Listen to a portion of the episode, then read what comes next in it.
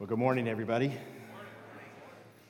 Upside Down Christmas is our Christmas series this year, and we have been studying together Matthew's account of the Christmas story because Matthew, in some very remarkable ways, shows us how Christmas really does turn everything upside down.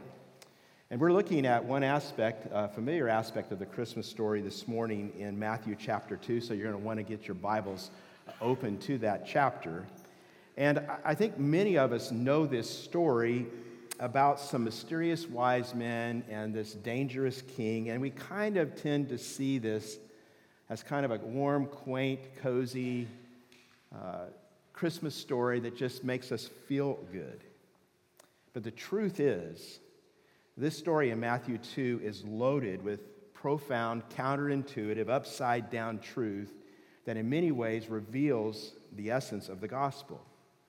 It's a chapter that answers some deep questions like how can we believe there is a God when the world seems like it is in such a chaotic mess?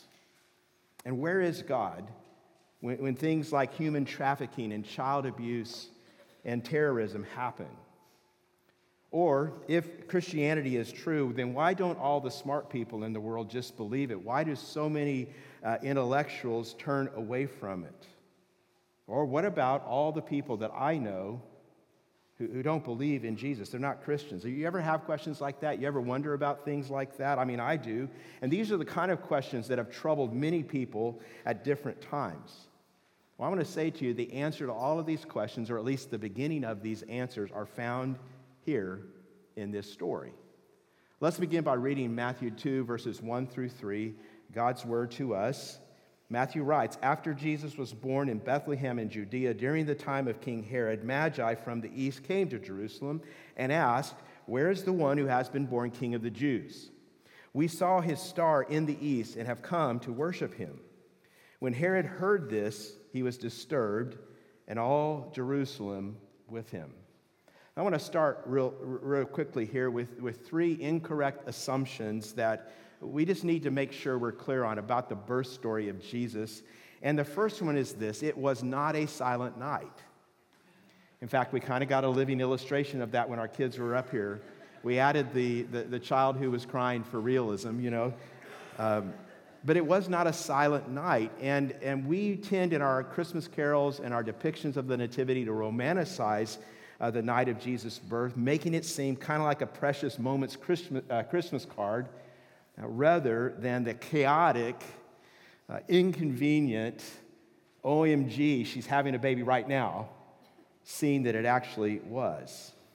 Um, a couple of examples that I would give to you just to think about, and I'm not disparaging these, these are songs that I love, but Silent Night, Holy Night, All is Calm, All is Bright.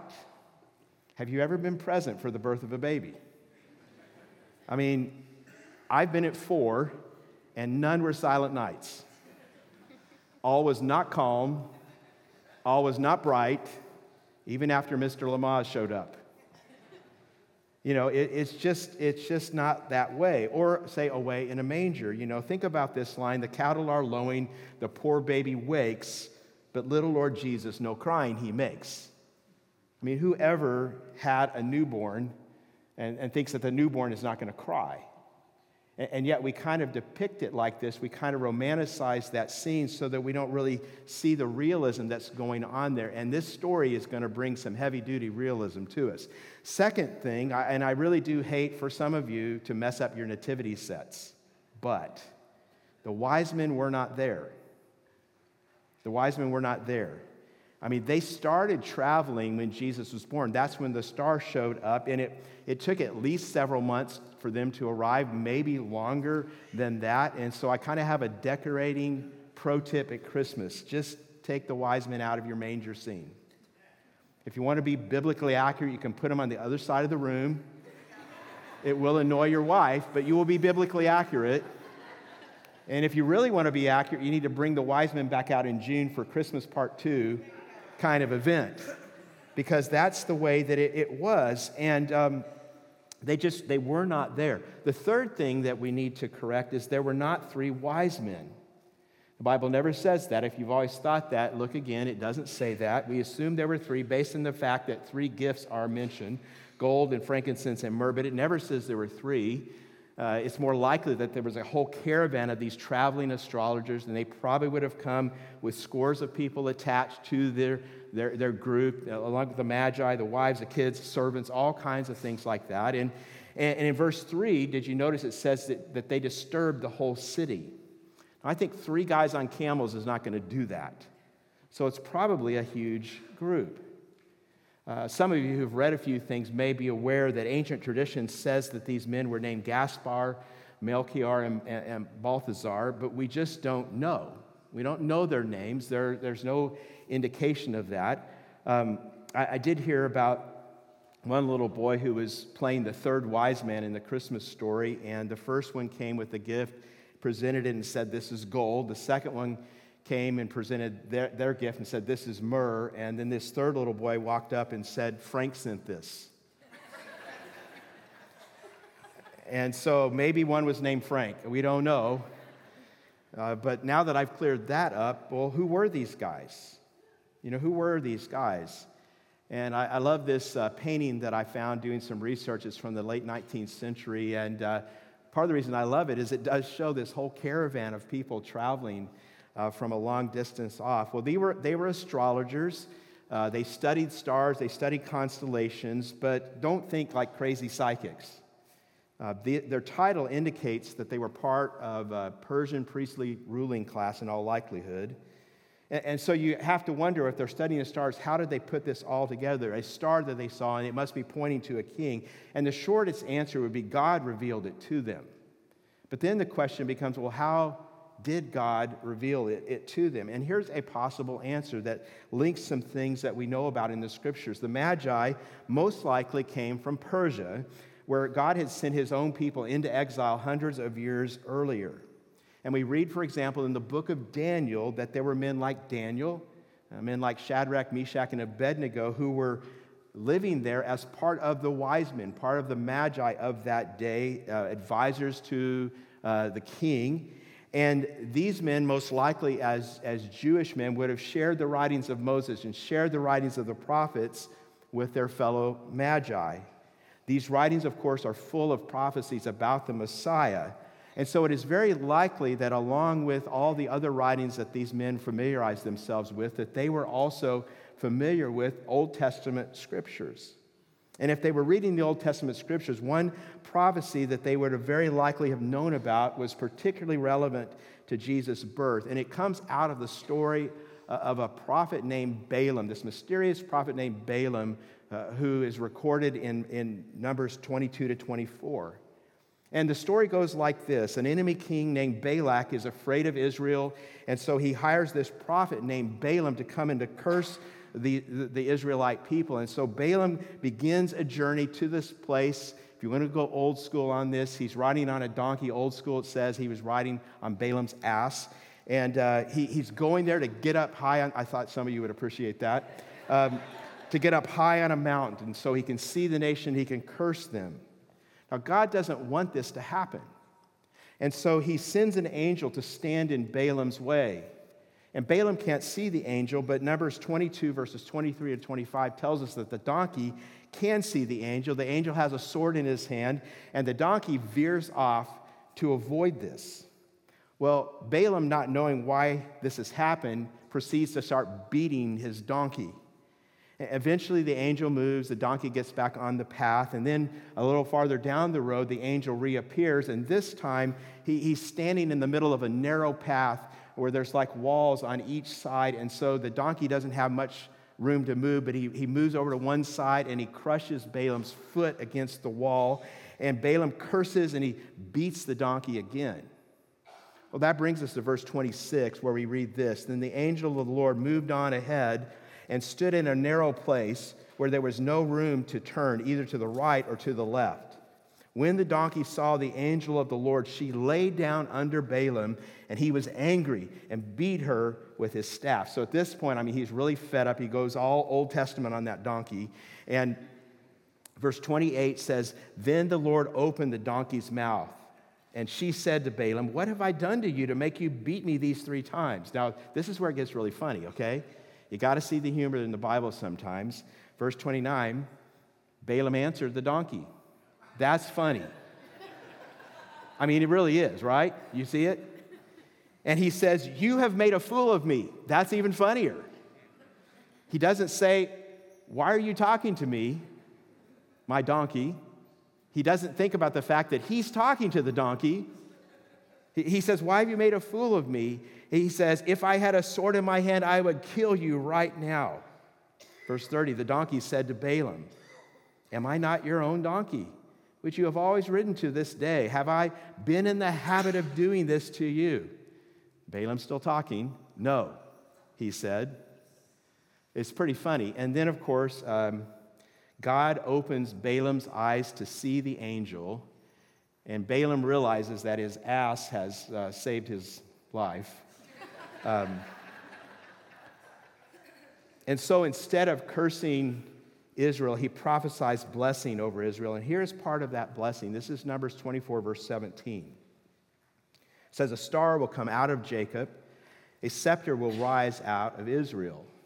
And the Jewish people always understood that this meant that a king was going to come. This is Messiah. He's going to rule the earth. He was going to bring blessing to all the nations on the earth. And it is very likely that these wise men from Persia might have been familiar with these prophecies. And so when God causes this unusual heavenly activity, whatever it was, of stars converging, whatever this is, we don't really know, they said, This is the sign we've been waiting for. We need to go see. And I think, among other things, the the wise men have been reminding us for 2,000 years now that God is always reaching out to us, that God is uh, using these wise men to show us that we always have a chance to seek God and to know God. And when that chance comes, we should seize it, no matter what it costs us. Now, we're going to come back to the wise men in a moment, but let's take a moment to look at Herod, this, this psycho king. If you've read about Herod, he's a very significant character during this time historically. He's actually one of the very worst tyrant kings that Israel ever had. He had this Jewish heritage of a sort, uh, but he was really a Roman puppet. And I'll give you three things about Herod just to understand him. First of all, he was a narcissist. Herod was an incredible builder. This is his historical significance. And he built many massive, ornate uh, palaces and temples, and he always put his name all over them. Uh, Jewish tradition had said that when David, King David, had lived earlier, he was running from Saul. You may remember the story of the time before he became a king, that at one point he hid out in a cave in a place called Masada. And Herod said, If Israel's greatest king uh, hid out in Masada, then I'm going to one up him. I'm going to build a palace there where I can live in luxury. And he did. He, he built this immense palace fortress, and it was way, way out in the desert. And uh, so he had to build this immense cistern system. It was actually so well designed, so large, that in one rainfall it could collect enough water uh, to supply 10,000 people for 10 years. Uh, Herod figured out how to preserve figs and, and dates so well that archaeologists in the 1940s, see, almost 2,000 years later, excavated this area and found one of Herod's storerooms still filled with food that he had stored all those centuries before.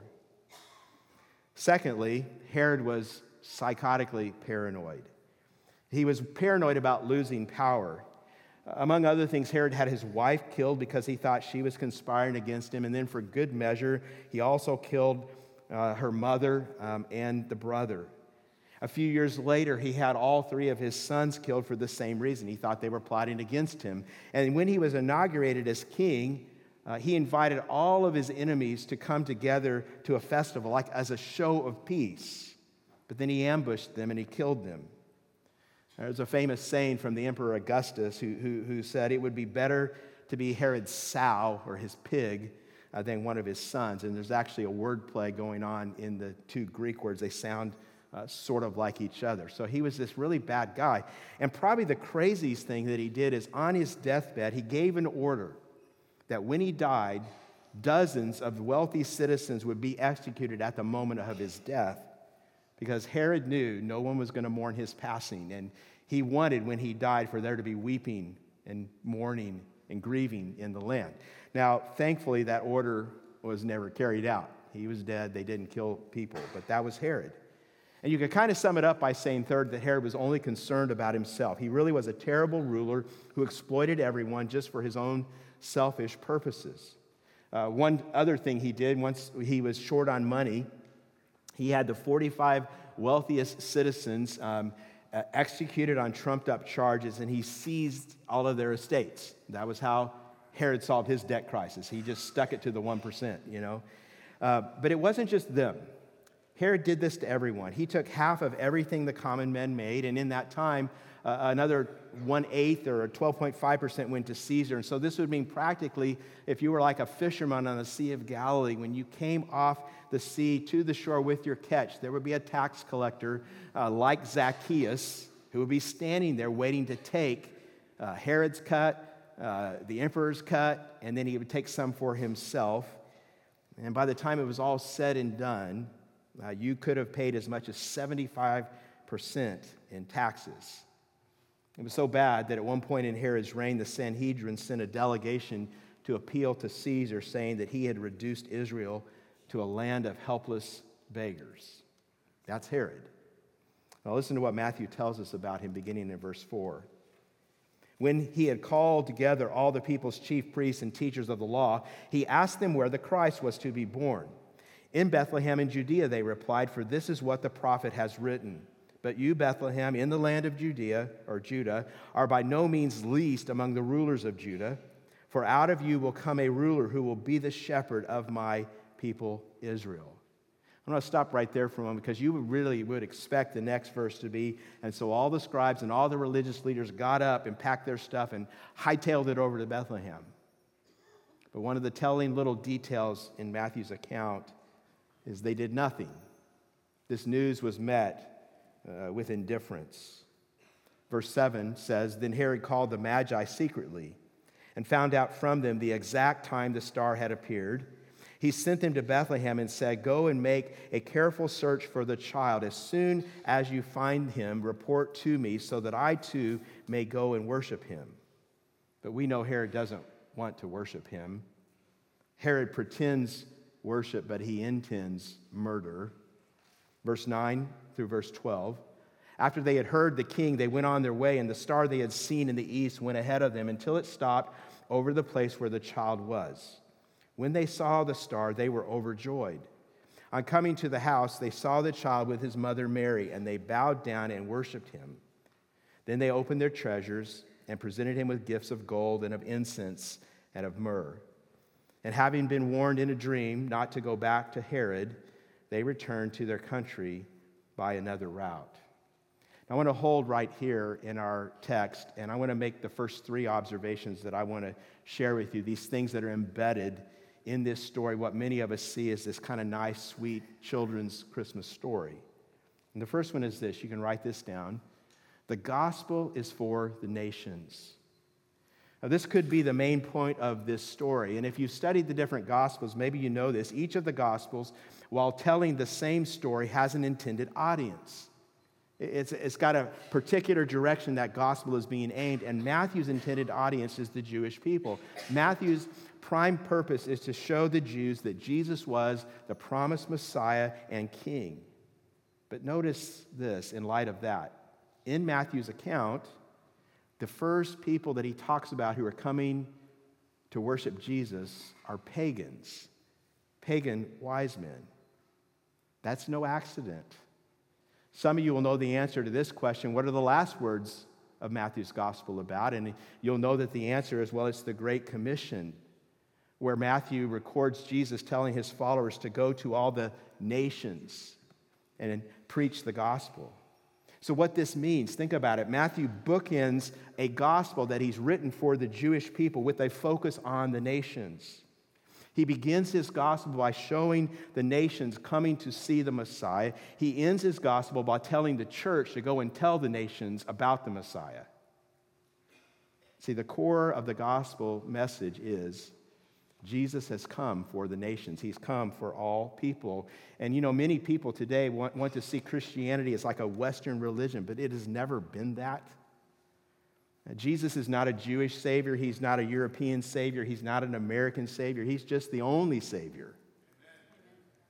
And there is no hope for the forgiveness of sins and healing from the curse of sin apart from Him. And the task of the church is not complete until people from every tribe, tongue, and nation have come to kneel at His feet, like these wise men did, have come to worship Him. See, so if we read this story rightly, we cannot read it without reflecting on the fact that the commission we've been giving, given has not been completed. I, I looked up some things this week, and uh, there are over, at this day, still uh, 7,300 unreached people groups in the world. And an unreached people group is defined by uh, missiologists as a group of 10,000 people or more united by a common language uh, that have little or no access to the gospel. 1.5 billion people in our world have no access to the gospel. That means it's not written in their language and there's no one um, who speaks their language who can tell them.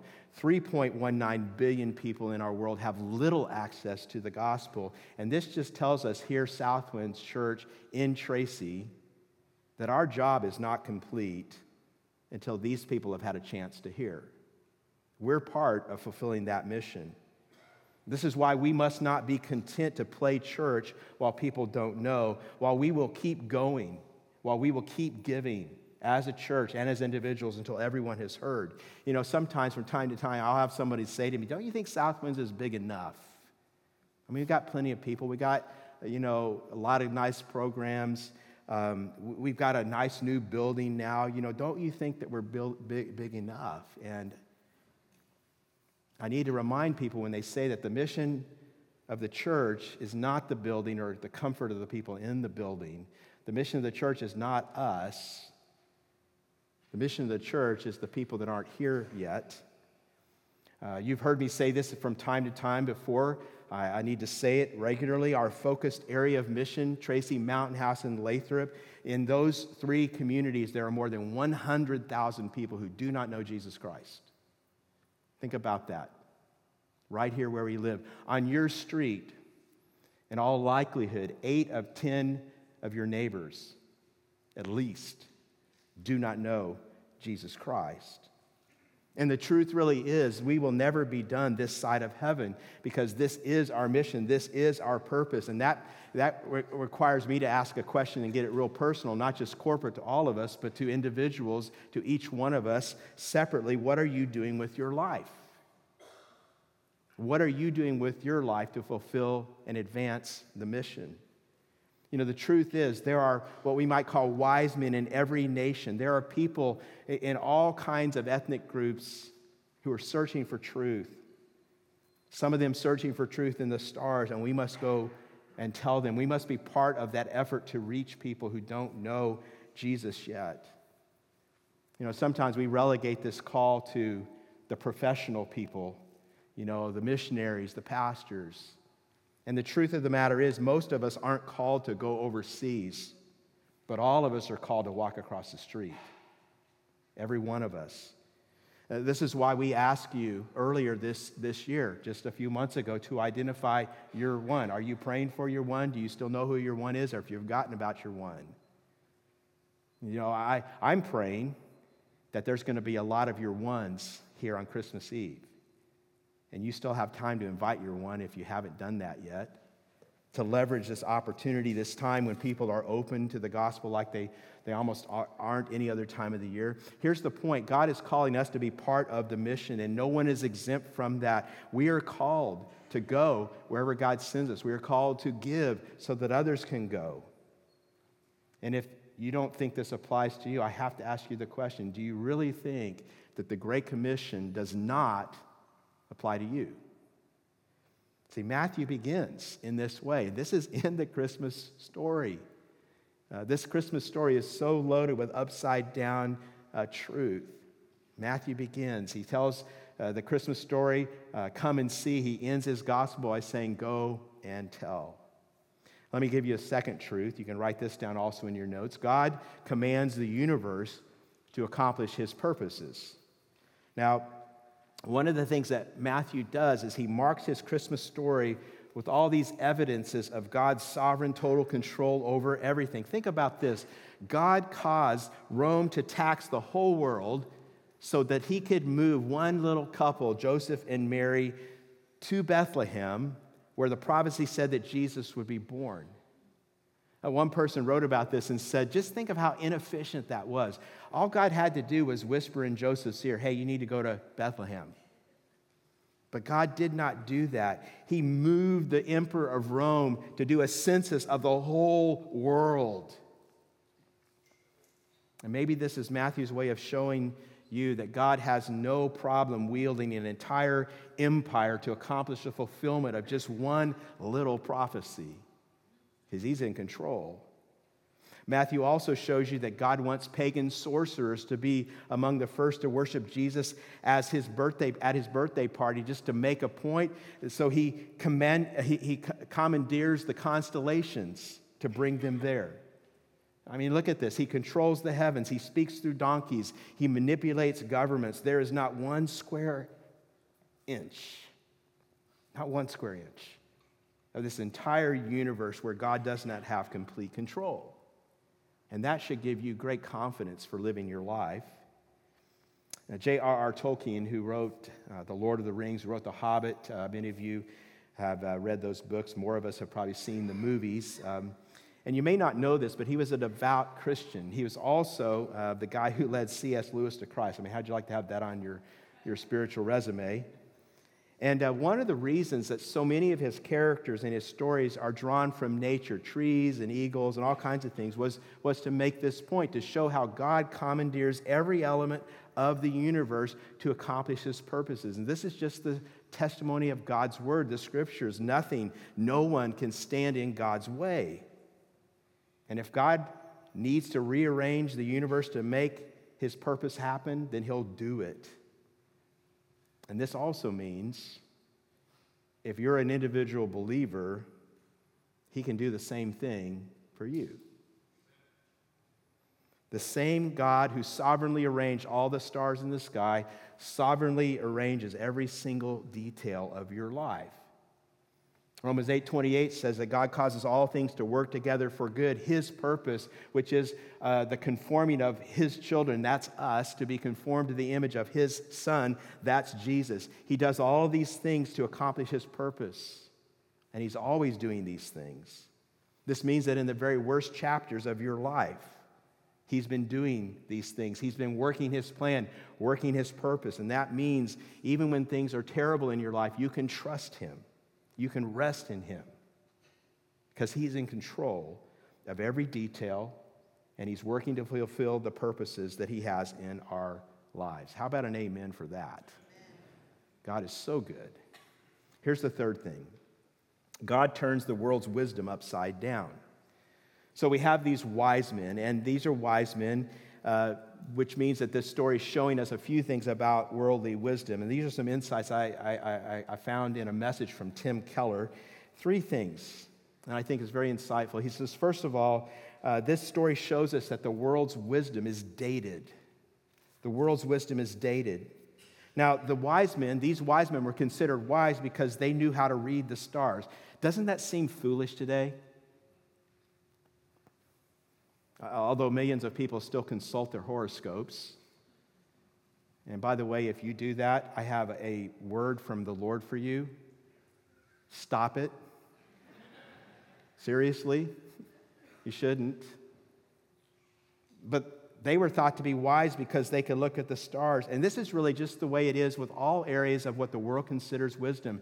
You know, I think of psychological theory. I'm not an expert in that field, but Freud was in, Freud's out, and he probably came back in. He's probably been out. And there's other people in, in those same veins. I go to the areas where I've done my academic study, and there's uh, a group of people known as the Jesus Seminar a few years ago that among other things, said that only about one sixth of the sayings attributed to Jesus actually came from him. And they, they were in for a while, but now they're out and they'll probably come back in again. There's certain scientific theories. If you're in these fields, you know they're in, they're out, uh, they're in, they're out, then they're ridiculed. Uh, some of you, even today, may be here and you're, even if you don't know it, but you may be basing your entire, entire worldview, your life on something called postmodernism, and you think that truth is relative and truth is subjective. If you do, I have really just one question for you. Are you absolutely sure about that? You can think about that question. Some of you who have adopted these ideas, you think that all truth claims and all relationships are just about power, that, that politics is fundamentally about identity and about intersectionality. And I'm not here to debate any of this. I'm just telling you that this idea, this theory, this way of looking at the world called postmodernism has only been around for a few decades. And I'm going to tell you something more. I probably won't be around to see the fulfillment of this prophecy, but I'm going to make it anyway. A few decades from now, they're going to set it all aside and it's going to be something else. Because the world's wisdom is dated. You know, every generation thinks our intellectuals are different. You know, in 100 years, they're all going to be admired for their genius. It never happens like that. 100 years from now, they're going to be laughing at us, at the things we believe, the things that they're going to see as so foolish. Just like you look back 100 years and you say, I can't believe that people actually used to believe that. See, the Bible, the Bible teaches us, and history bears this out, that where, whatever the educated and intellectual people of one generation believe, that's going to be set aside and even probably ridiculed by the educated intellectual people of the next age. And yet, friends, we have something different. We have God's Word. And we can pick up God's word and read God's word, and we can know that we're dealing with ultimate truths, the core of which Christians have believed consistently for thousands of years. I love C.S. Lewis's quotes. He has so many good ones. He says that all that is not eternal is eternally out of date. And that's true. Second insight uh, about the world's wisdom is that it's inadequate. Here's a trick question. I'll let you know ahead of time. Uh, how exactly did the wise men find Jesus? And what you would probably say if I didn't tell you it was a trick question is the star. But that's not exactly true. The star got them started, but where did they get the details to help them understand the star meant something? Well, that's the scriptures, that's God's word. And in doing this, Matthew is showing you that worldly wisdom is severely limited. Worldly wisdom may help you to diagnose problems sometimes, but it never, it never enables us to truly fix problems. How many problems do you look around and see, and you thought 20 years ago we'd be past these things by now, and yet they keep emerging, they keep coming up. We're still dealing with the same problems we've always dealt with, right? We can't seem to figure it out. Uh, John Mayer has a song, a few years old now. Uh, maybe you remember it called Waiting on the World to Change. You remember that song? And, and part of the lyrics says, Now we see everything that's going wrong with the world and those who lead it. We, we just feel like we don't have the means to rise above and beat it. And so Mayer, he knows there's a problem. But the song, though it's not intended to be this way, I think is kind of depressing in the end because there's no answers. You know, the answer is we're just waiting, waiting on the world to change. Just waiting. Who thinks that sounds like a good idea? Who, who thinks we're going to be waiting tomorrow and waiting the next year and waiting the decade after and, and we're, we're just going to be waiting? I mean, everyone can look at problems and maybe diagnose problems problems with our leaders, problems with poverty, and problems with racism, but no one has answers that actually work. And so we're going to wait on the world to change all by itself. See, uh, the worldly wisdom is inadequate. And then, third, the world's wisdom is narrow and exclusive. I mean, think about this. Really, in the end, the only people with access to the world's wisdom are the worldly wise. And so, if you're smart, if you're highly educated, you have access, but if you're not, you don't. You're out.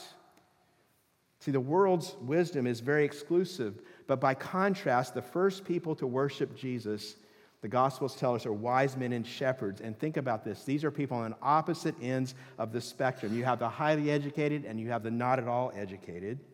And both groups find themselves at the foot of a cradle. See, the truth of the matter is, when you understand it rightly, the gospel is the most inclusive worldview ever. Because it is only the gospel that brings together all of the races. It is only the gospel that brings together the rich and the poor, the educated and the ignorant, the righteous and the unrighteous. Because only the gospel says that all mankind has one common problem, which is sin, and one solution, which is Jesus. You see, in Christ, the Jewish Pharisee, the pagan philosopher, the king, the shepherd, and the prostitute all sit down together because the basis of their acceptance is not found in who they are or anything they've done. It is only found in what Christ has accomplished by his grace. The grace displayed in his birth as a baby, the grace displayed when he hung on a cross to bear sin in our place. See, Matthew is letting us know that this is the cradle that rocks the world, that turns upside down all of the world's values. And, and by the way, don't miss this. In the eyes of the Jewish people to whom Matthew is writing, both the wise men and the shepherds were the wrong kind of people. These are who come to hear the gospel. And you really have to see how crazy this is. I mean, if you're writing a book to persuade Jewish people, do you really want to start the book by showing them that the first people who get the truth are pagan philosophers and this unmarried couple with a baby, a couple everyone else sees as immoral? Those are the first people? But that's what Matthew does. That's what the Gospels do. You see, Matthew is trying to show you that everything is upside down, that everything in this world that the world says makes you worthy in God's eyes, the Gospel turns upside down because the Gospel, the Gospel says no one is worthy, no one is righteous. All have sinned, all have fallen short of God's glory. The Gospel turns the world's values upside down by basing God's acceptance of us on His grace and not on our merits. And that makes the gospel different from every other answer you're ever going to find anywhere in the world. See, there's one problem sin, and there's one solution, and that's Jesus. Now, one more thing this story has to teach us. We need to go back to our text to see it, verses 13 through 18. Matthew writes When they had gone, an angel of the Lord appeared to Joseph in a dream and said, Get up. Get up, he said, take the child and his mother and escape to Egypt. Stay there until I tell you, for Herod is going to search for the child to kill him. So he got up, took the child and his mother during the night, and left for Egypt, where he stayed until the death of Herod. And so was fulfilled what the Lord had said through the prophet Out of Egypt I called my son. Verse 16.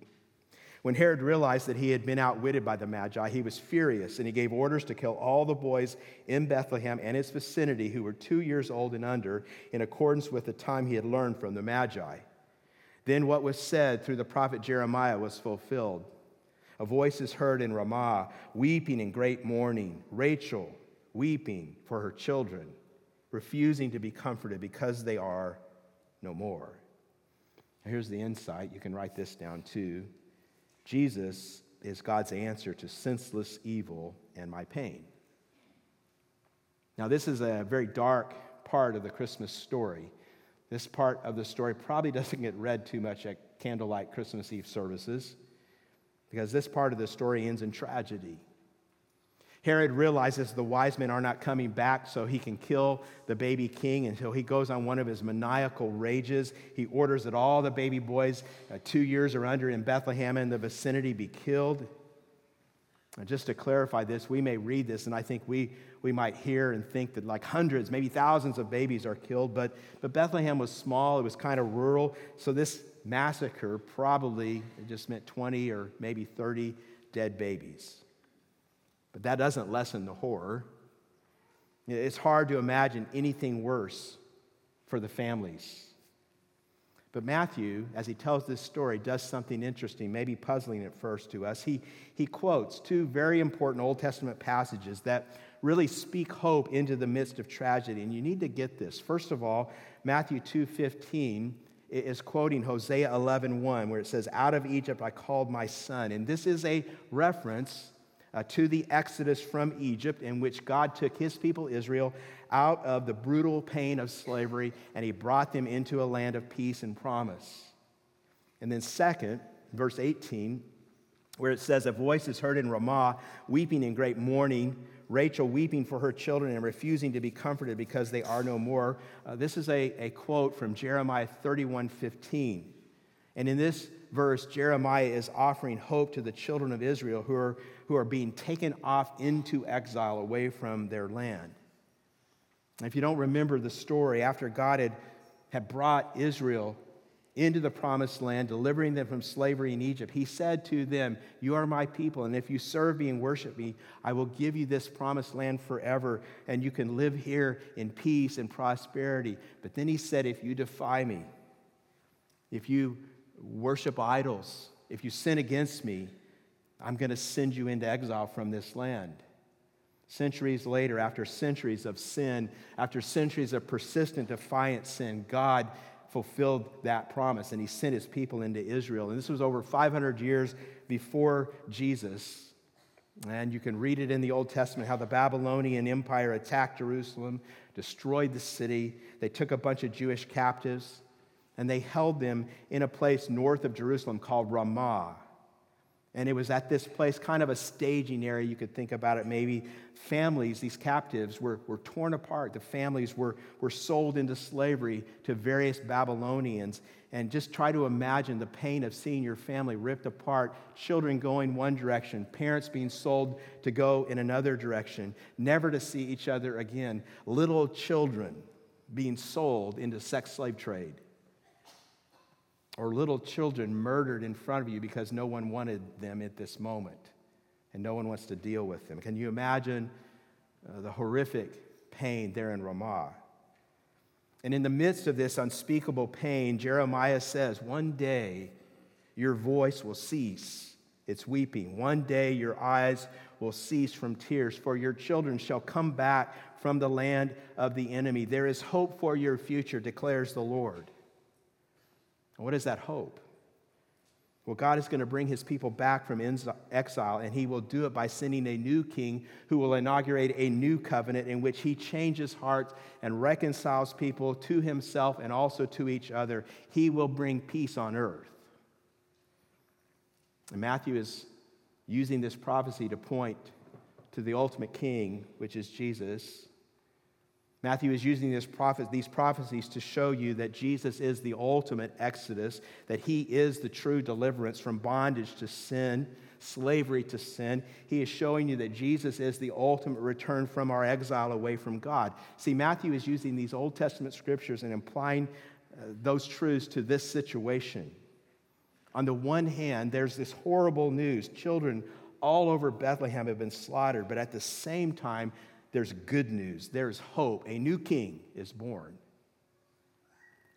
Not a king like Herod, a king who will conquer death, not cause death, a king who will not exploit others for his own purposes, but will pour out his life for others, a new king who will reconcile us to himself and to each other. And when you let that begin to sink in and you apply it to our world today, it should give great comfort. I mean, just over the last few years, think for a moment about all the horrific violence that we've seen in our country, around the world mass shootings, ISIS beheadings, just terrible things all around the globe. Think about all the racial injustice, all the economic injustice, all the sex trafficking. Think about all the millions of people right now who are being persecuted for their faith all around the world. I mean, when you think about that, it can really discourage and even depress you. But I need to remind you of something important. There is no answer for all of those things except the cross of Jesus Christ. Evolution doesn't cut it. You know, that's just the way it is. I mean, the way the world's evolved, you know, it's a dangerous place, and we, we just need to figure out how to, how to deal with it. Just too bad for those kids, too bad for those sex slaves, too bad for those martyrs. See, the gospel speaks an emphatic no to that and tells us that God has the last word. God has the last word for those kids enslaved in sex trafficking and murdered in gun violence, for those kids in Bethlehem, for people everywhere who suffer injustice. The Herods of this world do not get the last word. God gets the last word. Jesus does. God is going to take all that Herod intended for evil and use it for good. He's going to take the pain of tragedy and weave it into triumph. And in the end, his joy, his joy, God's joy, Jesus' joy, will cause memories of painful past to fade away, just like a woman in labor forgets her pain as soon as she holds that newborn baby. See, the gospel says the world is the way it is because of sin. But Christmas tells us a king has been born who will bring an end to sin because he will bear the curse of sin in our place. And he will one day put an end to all suffering. He will one day make everything right again. And those that we have lost in tragedy and suffering will be brought back, reunited to us. And all of this happens. Do not forget this. Do not miss this. It all happens through the birth of a baby that hardly anyone noticed. We like to sing a song on Christmas Eve, and we're going to sing it this year, Oh Holy Night. That's one of our favorites, right? And part of the lyrics to O Holy Night say, Chains shall he break, for the slave is our brother and in his name all oppressions shall cease. A thrill of hope, the weary world rejoices, for yonder breaks a new and glorious morn. And that's a good word, isn't it? But I have a better word. Revelation 21 4 says, He will wipe every tear from their eyes. There will be no more death or mourning or crying or pain, for the old order of things has passed away. And again, this is the cradle that has rocked the world. The truth is, the most profound questions that our world asks are ultimately answered in the birth of this baby in a manger. And Jeremiah is saying to these people back then, You are weeping now, but one day God will reverse the curse. One day God will bring the children back from exile. One day God will make all the sad things come untrue. So here's what I really want to ask each of us today, and it's this Have you ever really gotten the message of Christmas? I mean, I know you know the story of the wise men, but have you received the message of Christmas? And the message of Christmas is the gospel, it's the good news. And the gospel is for you. A Savior has been born. For you, just like we sung a while ago, a Son has been given. And if you will receive Him, and believe in Him that He is the one God has sent to save you from your sins, then you can know forgiveness and you can know peace and you can know meaning and you can know purpose in your life. You don't have to earn it. You don't have to prove yourself to God. It's not the way the world says it is.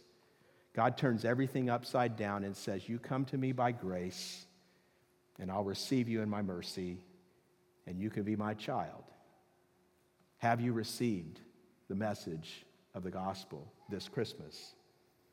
You know, I was thinking some about this story, and there's a real sense in which God, you know, used the star to reach the wise men, and the star was like a sign. We don't really know for sure what it was. There's all kinds of speculation. But I think it's really true that God still, in a sense, uses star, stars. And by that I mean signs that he uses to catch our attention and cause us to wonder. Stars and signs in our lives that make us realize the world is not right, that there must be something more, there must be something better. And your star might be pain in your life that causes you to look outside yourself your star may be unanswered questions that you have about this world and maybe about other people. Your star might be dreams that you finally achieved, and yet when you achieve what you've been searching for and yearning for for so long, you find out that those dreams didn't give you what you'd hoped. See, here's the thing I think God is reaching out to some of you this Christmas, speaking to your heart and showing you that you need a Savior and that that Savior has been born, and His name is Jesus. And you can receive him today. You can know him today. If you will give him your heart, you give him your life, turn from your sins, turn to him in faith, and trust that what Jesus, this baby born in Bethlehem who grew up and revealed the Father, who died on the cross to bear the sins of the world, who God raised from the dead, vindicating his death, proving to us that his death did pay for our sins, this baby born at Christmas, he is the Savior, and you can know him and you can receive forgiveness today. This is the gospel. This is the message of Christmas. Will you receive it?